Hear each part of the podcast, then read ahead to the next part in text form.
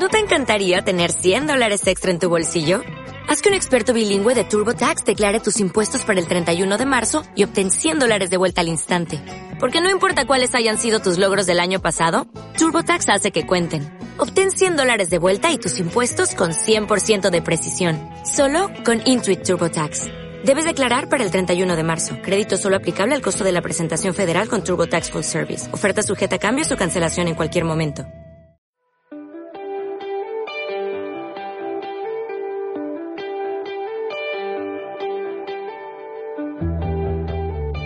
Yo quería seguir con, con el... Sé que a veces bueno, predicamos varios y es difícil eh, seguir una línea, ¿no?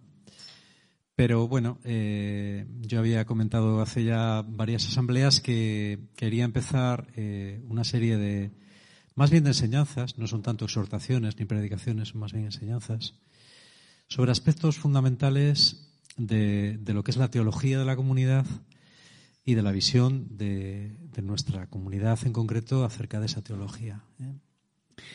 Eh, si lo recordáis, probablemente no lo recordaréis, pero en la última asamblea que yo, que yo estuve hablando, terminaba eh, hablando del Espíritu Santo y de cómo el Espíritu Santo eh, engendra a la comunidad, pero cómo también habla a través de la comunidad.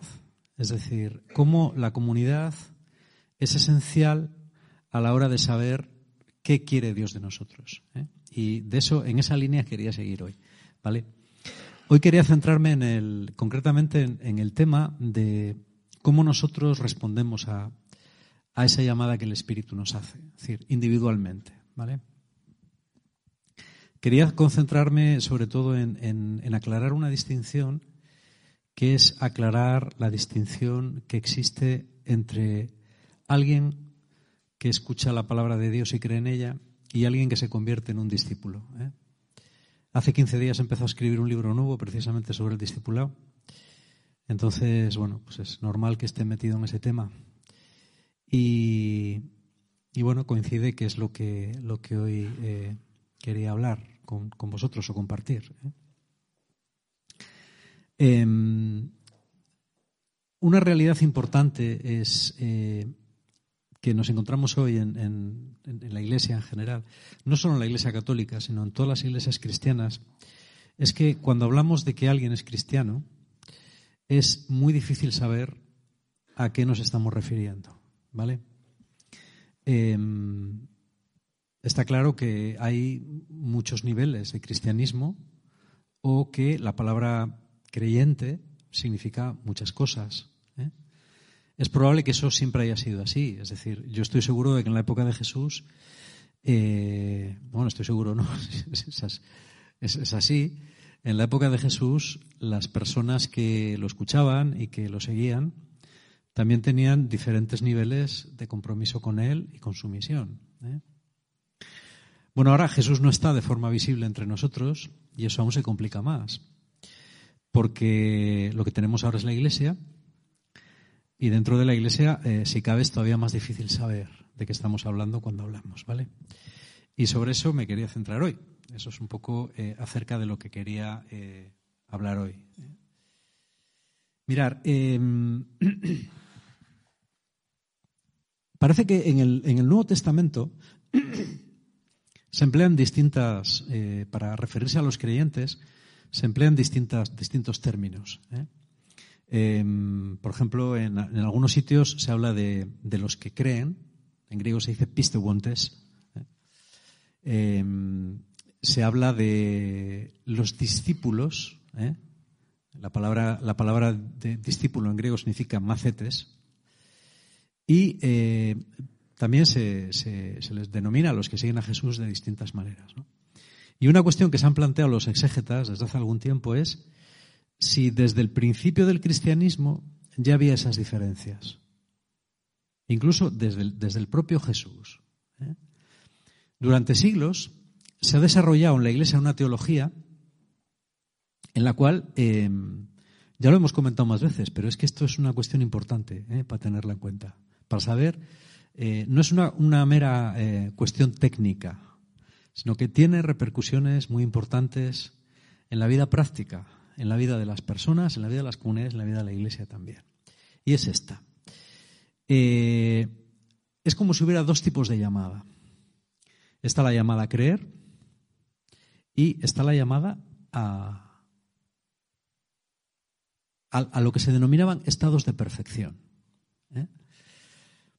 Eh, yo recuerdo una conversación que menciono algunas veces con, un, con una persona eh, que entonces era sacerdote, ahora es cardenal, y, y él me decía, ¿tú realmente quieres? Yo tenía veintiún años, ¿tú quieres seguir a Jesús? Y yo le dije, no es que quiera, es que lo estoy haciendo y es la decisión más importante de mi vida. Y entonces él me decía, ¿pero quieres darlo todo?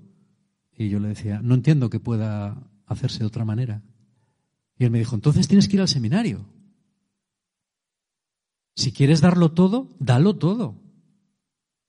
Y yo le, yo le decía, no entiendo por qué tú piensas que darlo todo es ir al seminario. Y no nos entendíamos. Esta, esta conversación, bueno, hay, hay conversaciones que uno tiene en la vida, pues la mayor parte de ellas las olvidamos, otras no. ¿Eh? Generalmente no olvidamos aquellas pues que mm, eh, han tenido más importancia o nos han hecho pensar acerca de cuestiones, ¿no? Yo sobre esta conversación he pensado toda mi vida. ¿Eh? Y, y precisamente la charla eh, que voy a hablar hoy está muy relacionada con esta, con esta conversación. Esta, esta buena persona lo que quería decirme es, eh, tenía un concepto en la cabeza. El concepto es, hay una vida normal que es la que lleva la gente normal. La vida normal que lleva la gente normal es creer, intentar cumplir los mandamientos, trabajar, casarse y tener hijos. Esa es la vida normal. Pero luego está la vida especial, la vida de los que lo dan todo. Esos renuncian a tener un trabajo, renuncian a casarse y a tener hijos y entran en lo que la Iglesia denomina un estado de perfección, que para los hombres consiste, si tienes ciertas cualidades intelectuales mínimas, ¿no? Pues eh, entrar en el sacerdocio y si no, pues ser religioso, y para las mujeres, listas o menos listas, pues ser monjas. ¿Eh? Y ya está. Bueno, eh, parece ser que en el, en el, Antiguo Testamento, en el Nuevo Testamento, eh, y hay gente que ha dedicado su vida a estudiar estas cosas, esa distinción no existe. No hay esa distinción. Es verdad que Jesús eh, me elige unos apóstoles y es verdad que hay gente que le sigue y hay gente a la que le elige personalmente, que son los apóstoles. Jesús lo hace con la idea de que esos apóstoles eh, es un número simbólico porque son las personas que van a ser eh, como los representantes de las nuevas doce tribus de Israel, es decir, del nuevo pueblo de Israel que él va a inaugurar. Tienen una misión simbólica. ¿Eh?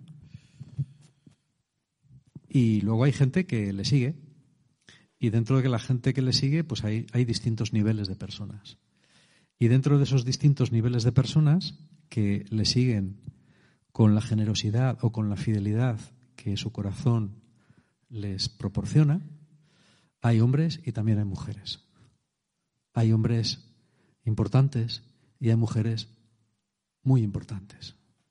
¿Vale? Eh, de hecho, hay mujeres que son tan importantes que son las primeras testigos del hecho más importante de la vida de Jesús, que es la resurrección. Las primeras testigos de la resurrección no son los apóstoles, sino las mujeres que seguían a Jesús. ¿Vale? Y son las primeras testigos porque son las que están allí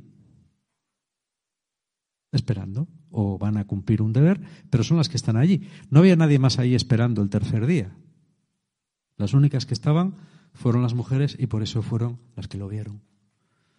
Los que no estuvieron, pues se lo perdieron, como suele pasar en la vida. ¿Vale? Bueno, ¿qué pasa después con las primeras comunidades? Eh, yo siempre he dicho, y esto es muy importante tenerlo en cuenta, que la Iglesia no es homogénea al principio. ¿Eh? En la Iglesia hay distintas formas de entender lo que es seguir a Jesús. Al principio hay dos formas, que son el, la, la, las comunidades, la, la comunidad de Jerusalén, que es la que más conocemos, pero también hay eh, otra comunidad importante en Galilea, en la cual probablemente se gesta la famosa Fuente Q, ¿eh? La famosísima Fuente Q que trae de cabeza a los especialistas desde hace más de cien años, y que es la fuente que, sobre todo, que, que, que forma los evangelios de, de Marcos, Mateo y, y Lucas, ¿eh? Eh, bueno, sobre todo, sobre todo de Mateo y de Lucas. Marcos probablemente no tanto.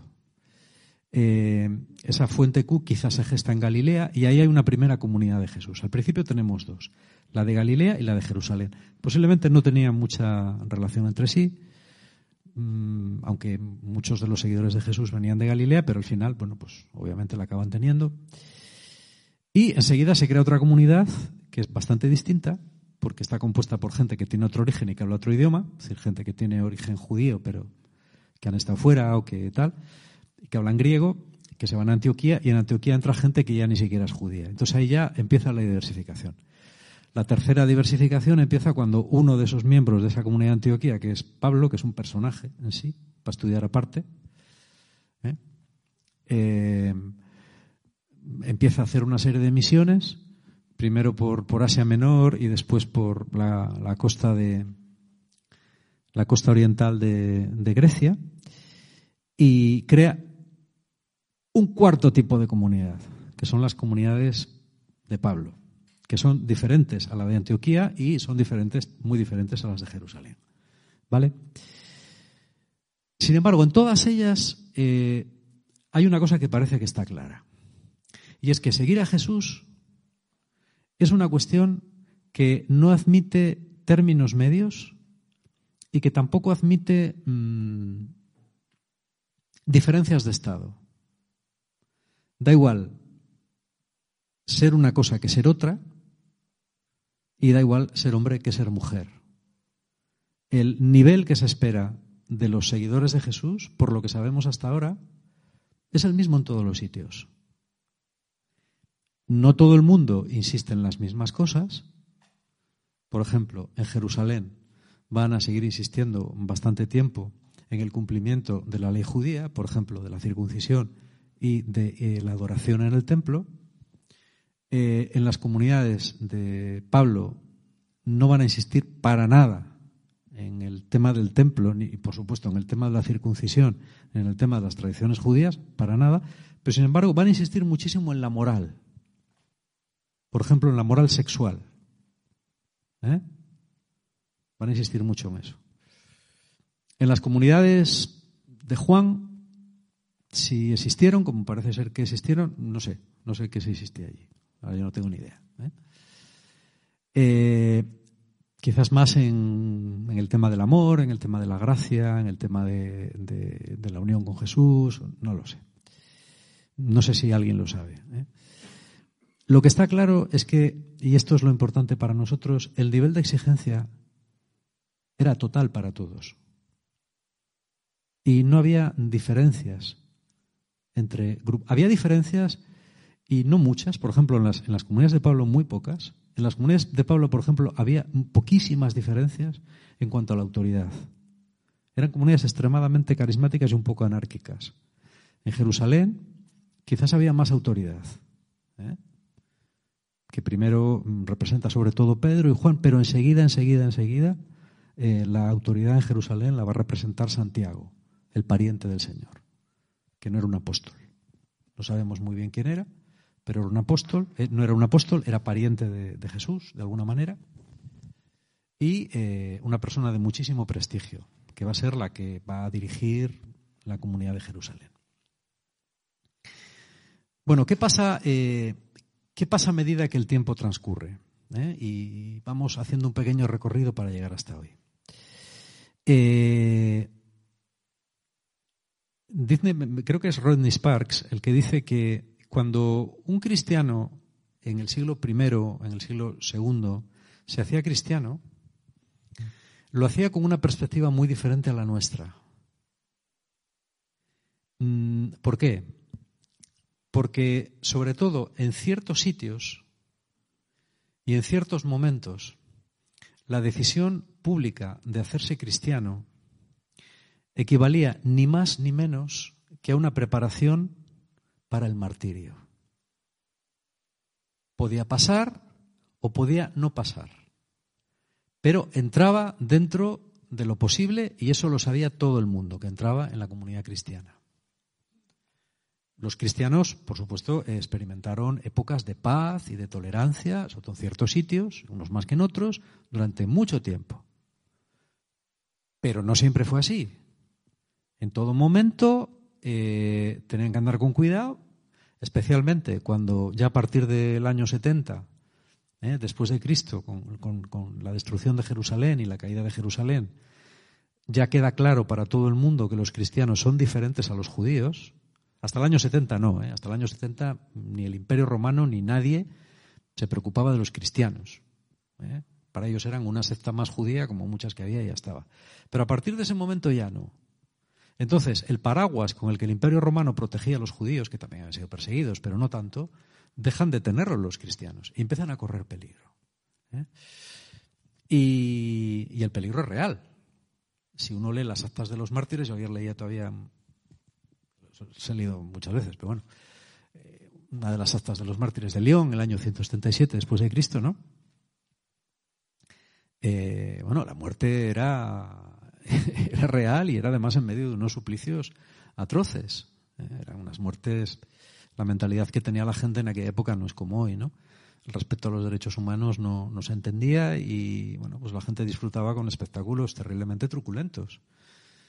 Pues bueno, pues que te friesen en, con planchas de hierro, que te, pues que te amarrasen a los cuernos de un toro hasta que te destrozase o que te echasen bueno, a los leones, eso ya es más conocido, ¿no?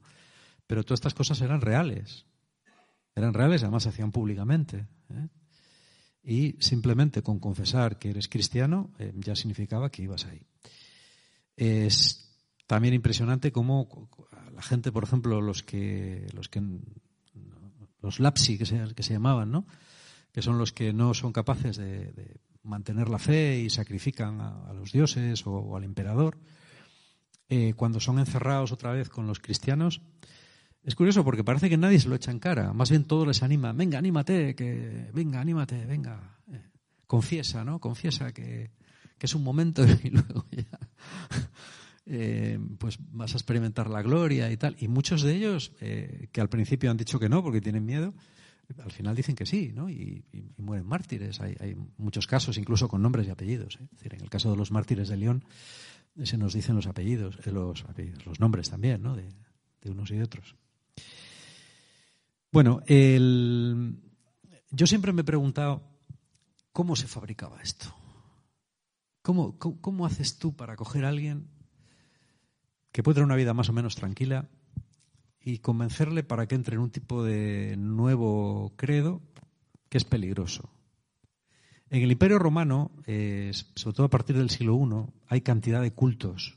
¿eh? En los dioses ya prácticamente no creía nadie, seguían siendo una especie de culto oficial, es como la Constitución para nosotros, ¿no? Que hay que respetarla, pero bueno, luego nadie creía en ella ni nada. Y había muchos otros cultos, ¿eh? Cultos mistéricos que venían de Oriente, los cultos de Mitra, los cultos de Isis, los, en Grecia los, los cultos dionisíacos. Eh, y había también un montón de, de asociaciones y de sociedades. Había sociedades gastronómicas, sociedades mmm, que eran como las cofradías, que eran eh, partidarias de algún dios. Había sociedades de ayuda mutua, por ejemplo, que pagabas una cuota como Santa Lucía y luego te pagaban el entierro. ¿eh? Todo esto, todo esto ya lo había en el Imperio Romano. O sea que no hemos inventado gran cosa. Y los cristianos forman también una sociedad, pero es distinta. ¿eh? ¿Por qué es distinta? Porque es muchísimo más exigente. ¿Por qué es más exigente? Porque no solamente es entrar en esta comunidad y pagar una cuota, eso lo hacía mucha gente, sino que te exigía un cambio de vida radical. Y eso no te lo exigía ninguna otra cofradía, ni siquiera los cultos iniciáticos, ¿no? Los cultos de Isis o los cultos de... de Mitra, por lo menos por lo que sabemos. Ser cristiano significaba que tú tenías que cambiar de vida por completo. Y eso daba igual que fueras hombre, mujer, niño, mayor, daba exactamente igual. Eso era así para todos. No había distinciones. Un discípulo es un discípulo.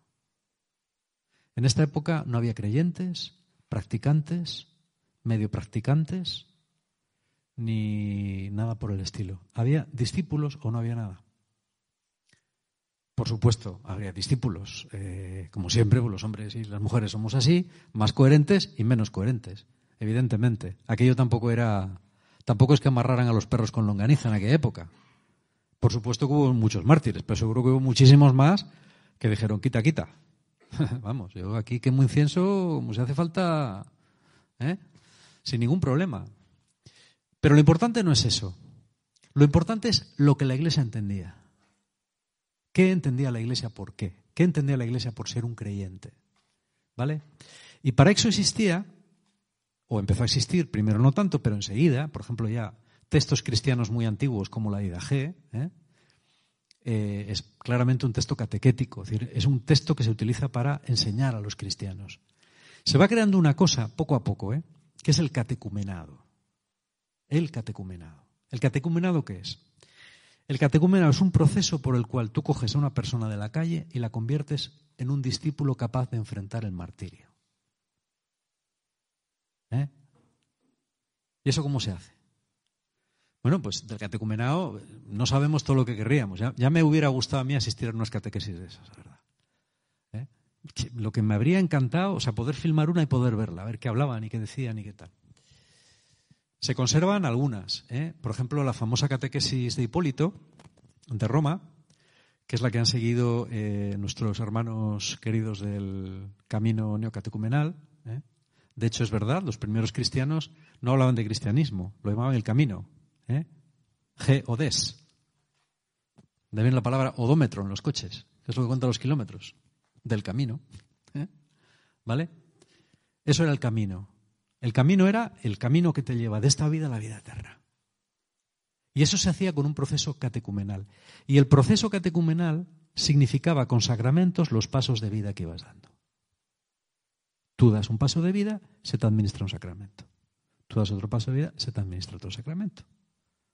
Tú empiezas, por ejemplo, con una catequesis importante que dura, depende de los sitios, entre uno y tres años. Por ejemplo, conocemos catequesis del norte de África, conocemos catequesis de, de Italia, conocemos catequesis de Siria. ¿eh? En cada sitio hacían el catecumenado de una manera distinta. Y durante ese tiempo... tú ibas cambiando de manera de ser. Dejabas de mentir, dejabas de robar, dejabas de, de acudir a las comidas idolátricas, dejabas de frecuentar la prostitución ritual, que era muy frecuente. Hasta los cristianos de Corinto, por lo visto, la practicaban, porque pensaban que tampoco era para tanto. Y Pablo le riñe, ¿no? ¿Eh? Bueno, todo eso se cambiaba. Y tú empezabas a tener una vida verdaderamente moral. Y la comunidad... era no solo quien te había engendrado en la fe, era quien te enseñaba, quien te arropaba, quien te ayudaba y quien te controlaba. Toda la comunidad. Especialmente una persona que era tu padrino. El padrino de bautismo era aquel que te acompañaba a dar el paso por el cual tú te hacías cristiano de verdad. Y entonces... no antes, ni en medio, ni después, te bautizabas. Te bautizabas en una vigilia pascual, vestido de blanco, y el padrino daba la cara por ti, de que tú eras digno de entrar en la iglesia, pero lo veía todo el mundo. Y el bautismo significaba entrar en la iglesia. ¿Eh? Y solo del, después del bautismo, cuando eras parte de la comunidad y formabas parte de la comunión, que en griego se dice koinonía, podías entrar en la Eucaristía, que era compartir el cuerpo y la sangre de Cristo con tu comunidad. ¿Vale?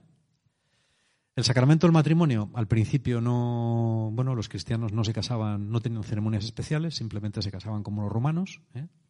Luego ya enseguida empezaron a haber bendiciones, bueno, enseguida no, pasado tiempo, empezó a haber bendiciones sobre los matrimonios. Y poco a poco se fue desarrollando pues también la liturgia. ¿eh? Obviamente eh, la preparación para la Pascua pues creó la Cuaresma.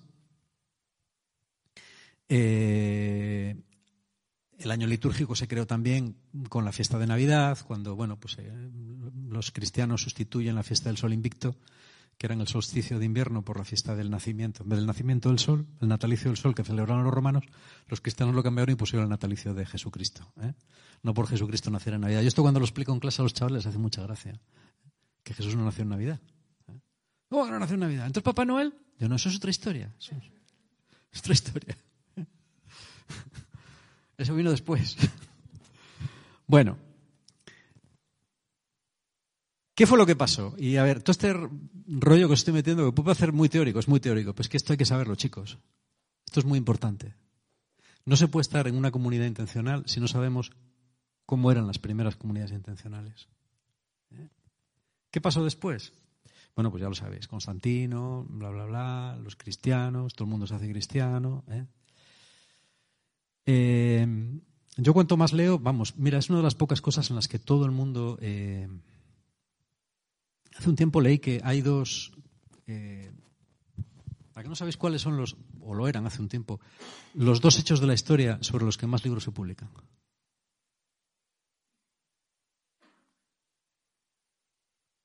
La Revolución Francesa y Constantino. Creo que sí. Bueno, eso oí hace mucho tiempo, ahora vete todos a ver cuáles son. Pero eh, se estudia mucho y todo el mundo está de acuerdo en lo que pasó en la época de Constantino, ¿eh? Bueno, Constantino, no tanto Constantino, sobre todo Teodosio. Eh, el cristianismo se hizo religión oficial del imperio, primero oficiosa y después oficial, y el número de cristianos se multiplicó muchísimo. Ya se había multiplicado antes, ¿eh? Lo que pasa es que hubo dos grandísimas persecuciones, la de Decio en el siglo tercero, Decio y Diocleciano justo después, antes del siglo cuarto. La de Diocleciano terminó pocos años antes de empezar el siglo cuarto. Y fueron terribles. Sobre todo la de Diocleciano fue muy dura, tremendamente dura, ¿eh? Y fue general en todo el imperio.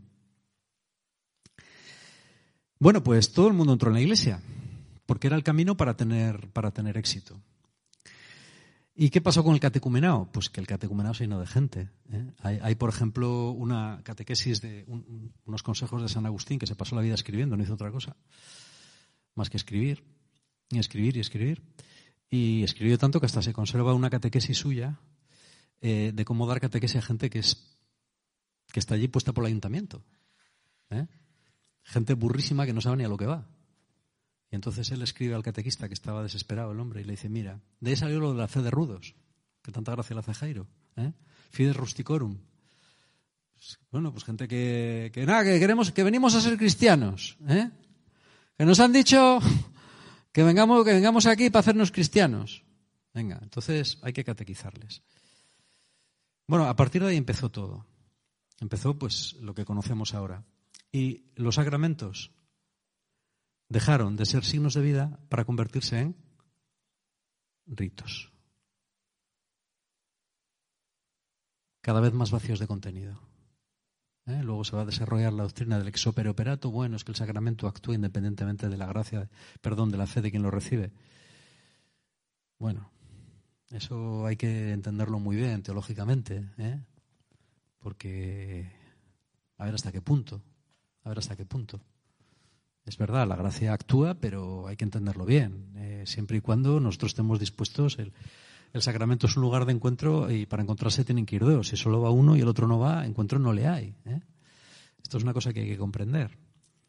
A lo que voy es que de, de esas lluvias vienen estos lodos, ¿eh? Y todo el problema con el que la Iglesia ha eh, bregado en estos, sobre todo en estos últimos mil años, viene de ahí. Y todos los problemas con el que nos encontramos ahora, por ejemplo, el, uno de los grandes problemas eh, teológicos, ¿no? ¿Qué diferencia el sacerdote del laico? ¿Eh?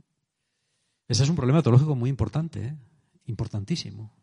¿O qué es más importante, el sacramento del orden o el sacramento del bautismo? ¿O a, cuál es el sacramento que genera los demás sacramentos? ¿El orden o el bautismo? Es ah, una cuestión técnica. No es una cuestión técnica. Es una cuestión que tiene unas repercusiones tremendas a la hora de entender la Iglesia. ¿Sabéis por qué aquel buen hombre y yo no nos entendíamos? Porque yo, que en aquella época no tenía ni idea de teología, no es que ahora sepa mucha, pero en aquella época no sabía nada, ya entendía que el sacramento más importante es el bautismo. Y él pensaba que el sacramento más importante si no en teoría, por lo menos en la práctica, es el orden. Por eso no nos entendimos, ¿eh? Él llegó a cardenal y yo estoy aquí. Y aquí paz y después gloria. Estoy muy contento de... ¿eh? No hay día de mi vida que no dé gracias por la decisión que tomé. Y esto lo digo, eh, a ver, esto visto desde fuera y fuera de contexto puede parecer... Eh, qué bien que no me metí cura. No quiero decir eso, ¿eh? Ni quiero decir que la gente que ha elegido el sacerdocio haya hecho mal. Han hecho muy bien. Porque un sacerdote santo es una de las mayores bendiciones que podemos tener en la Iglesia. Y esto no lo digo ni por quedar bien, que ya veis el interés que tengo, ni de boquilla, sino porque lo creo. Para mí, los sacerdotes, siempre lo he dicho, o mejor los presbíteros, la palabra sacerdote no me gusta, además no es muy cristiana, los presbíteros han sido las personas de las cuales yo he recibido más bendición en mi vida. Eso es así. Y hablo de lo que, lo he, de, de lo que he vivido. Lo que quiero decir es que para mí, esa fue una buena decisión. ¿Eh? Y creo que mi teología, por lo menos hasta el día de hoy, es correcta. Es correcta. Y que es muy importante tener esto claro.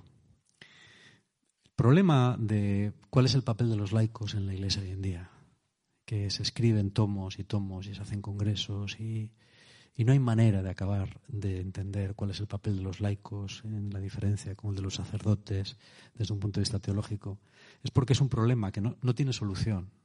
Y no tiene solución porque es un problema que no es real, no existe. ¿Eh? Los laicos y los sacerdotes somos profetas, sacerdotes y reyes por el bautismo. Y luego, dentro de eso, los, los que son ordenados tienen una función de servicio. Y los que dirigimos una comunidad o sirven a una comunidad, también tienen una misión de servicio, aunque no sea ordenado. Y hay muchos otros servicios más. Y si lo entiendes así, se acabó el problema. Ya no hay ningún problema. Y así lo entendía la Iglesia primitiva. ¿Eh? Y si alguien no está de acuerdo, yo de verdad, eh, últimamente estoy estudiando y leyendo bastante, le invito a que estudie, que estudie. ¿Eh? Mm, sobre todo que estudie los muchos estudios que hay y nuevos, cómo entendían las primeras comunidades esta historia. ¿Vale?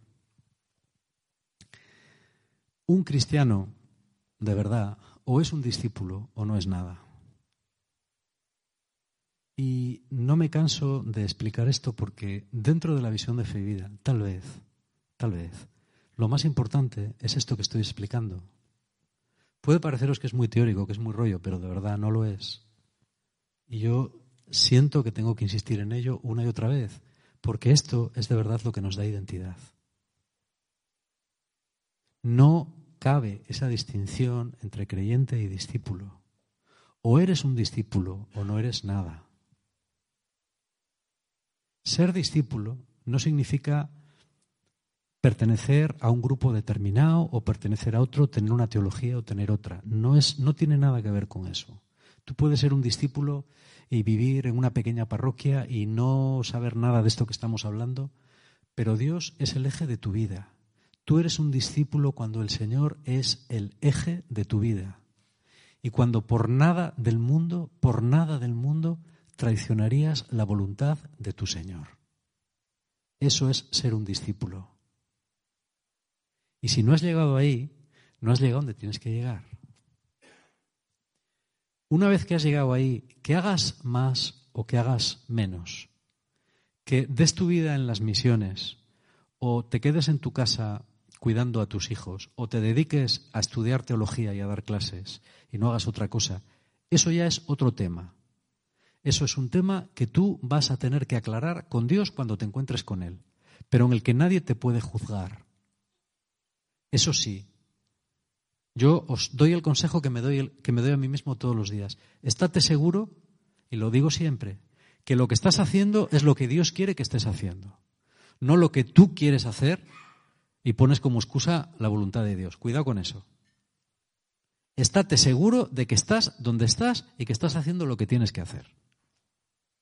Si tú estás seguro de eso, perfecto. Yo cuando alguien viene y me dice, no, y es que yo no puedo ir a las reuniones, no puedo ir a nada, no sé qué, porque tengo que ocuparme de... de lo que sea, de mi familia. Yo digo, ¿tú crees que eso es lo que el Señor te pide? Sí, perfecto. A mí no tienes que darme ninguna explicación más. Pero estate seguro, ¿eh? Porque a mí no me la tienes que dar, pero a él se la vas a tener que dar. Dice Pablo que la prueba sobre aquello, la, la base es Cristo. Y sobre Cristo construimos. Pero lo que construye cada uno será sometido a la prueba de fuego. Y si tú construiste piedra, madera o paja, todo eso pasará por la prueba de fuego. La prueba de fuego es el juicio del Señor. ¿Vale? Sí, sí, tú fundamenta en Cristo, pero mira a ver qué fundamentas. Porque eso va a pasar por la prueba del fuego. Por eso hay que estar seguro de que estás haciendo lo que tienes que estar haciendo. ¿Vale? Y eso te lo dice el Señor y también te lo dice la comunidad. La comunidad puede aconsejarte. No te va a decir lo que tienes que hacer, pero te puede aconsejar. Y de esa manera tú serás un discípulo. El discípulo no lo es por lo que hace, lo es por la decisión que ha tomado. La decisión de ser un discípulo es una decisión, no una experiencia. Es otra cosa que tengo clarísima. La decisión de ser un discípulo de Jesús está al alcance de todo el mundo, de los listos y de los tontos, de los buenos y de los malos, de los grandes y de los pequeños, de las mujeres y de los hombres. Está al alcance de todo el mundo. Está al alcance de los que sienten a Dios y está al alcance de los que no sienten a Dios. Está al alcance de los que creen oír la voz de Dios y está al alcance de los que no creen que oyen la voz de Dios. Porque es algo que depende de una decisión. Hay gente que dice, no, yo no puedo convertirme porque no he experimentado nada. No, eso es mentira. La palabra experiencia en la relación con el seguimiento de Jesús no aparece jamás en el Nuevo Testamento. Y en los textos antiguos, por, los, por lo que voy viendo, tampoco. Es una decisión. Ven y sígueme. ¿Eh? Ven y sígueme. No ven y experimentame. O... No, ven y sígueme. Es una decisión que tú tomas. Puedes tomarla en cualquier momento. Y cuando tomas esa decisión es para que el Señor sea el Señor de tu vida. No para que sea algo que da un sentido trascendental a tu vida, sino para que sea algo que impregna todas las facetas de tu vida. Todas. Todas las haces por y desde ahí. Eso es ser un discípulo, eso es ser cristiano. ¿Eh? Lo que no es eso, lo que es una creencia o lo que es una ideología o lo que es un consuelo para la otra vida, es lo que Dietrich Bonhoeffer llamaba... billige Gnade, la gracia barata, ¿eh? La gracia que los cristianos tenemos pero que no salva a nadie. La gracia barata. Y esto tiene importantes consecuencias, ¿no? para, para todos nosotros.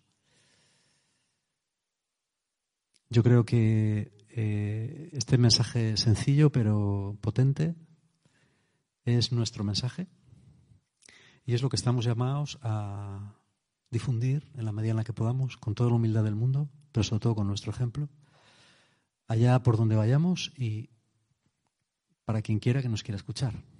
¿Eh? Este es el núcleo de la vocación y del sentido de nuestra comunidad, lo más importante.